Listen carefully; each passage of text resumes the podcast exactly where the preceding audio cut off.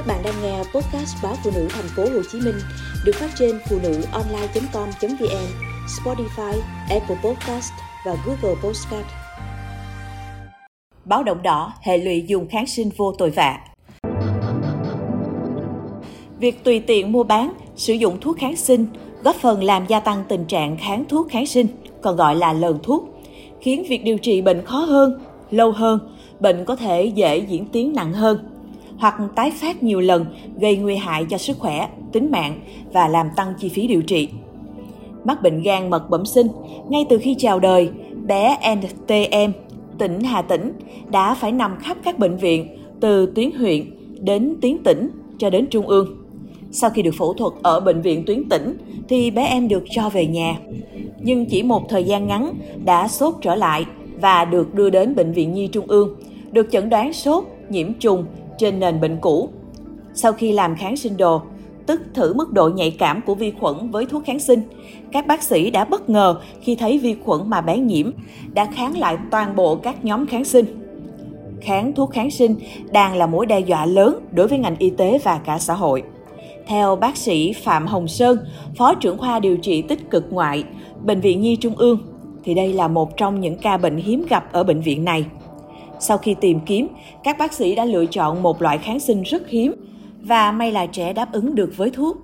Tiếc là sau đó, do bệnh nền của bé tiến triển và do hoàn cảnh kinh tế khó khăn, gia đình đã xin cho bé về bệnh viện tỉnh điều trị.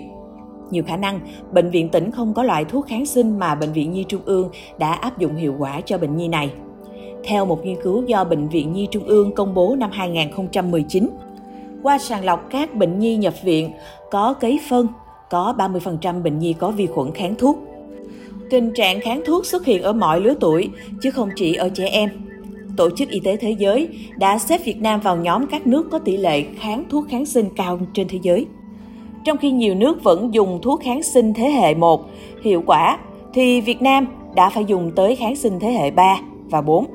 Nhiều loại vi khuẩn đã kháng thuốc kháng sinh trong đó, tỷ lệ kháng thuốc kháng sinh của vi khuẩn E. coli gây bệnh đường ruột và tiêu chảy tăng 40% trong vòng 10 năm qua.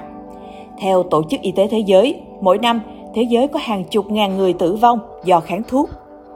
Việc kháng thuốc khiến các liệu pháp điều trị thông thường không hiệu quả, khiến tình trạng nhiễm trùng trở nên nghiêm trọng hơn, dẫn đến thời gian trị bệnh lâu hơn và chi phí điều trị và nguy cơ tử vong cao hơn. Thêm vào đó, ngày càng có nhiều bệnh nhiễm trùng thông thường như viêm phổi, nhiễm trùng đường tiết niệu, lao, vân vân trở nên khó điều trị hơn, có khi không thể điều trị được. Theo các chuyên gia y tế, việc phòng bệnh không tốt bao gồm việc phòng bệnh của cá nhân và việc phòng chống nhiễm khuẩn ở các cơ sở y tế sẽ làm tăng nguy cơ nhiễm khuẩn và kháng thuốc.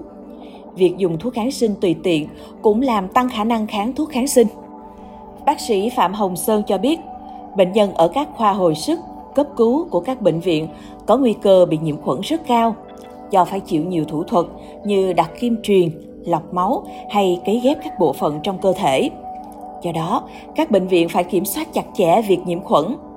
Bên cạnh đó, bệnh nhân cần dùng thuốc theo toa của bác sĩ chứ không nên tự ý mua hay tùy tiện dùng. Khoảng 10 năm trở lại đây, tình trạng kháng thuốc có xu hướng gia tăng, trở thành mối quan tâm toàn cầu.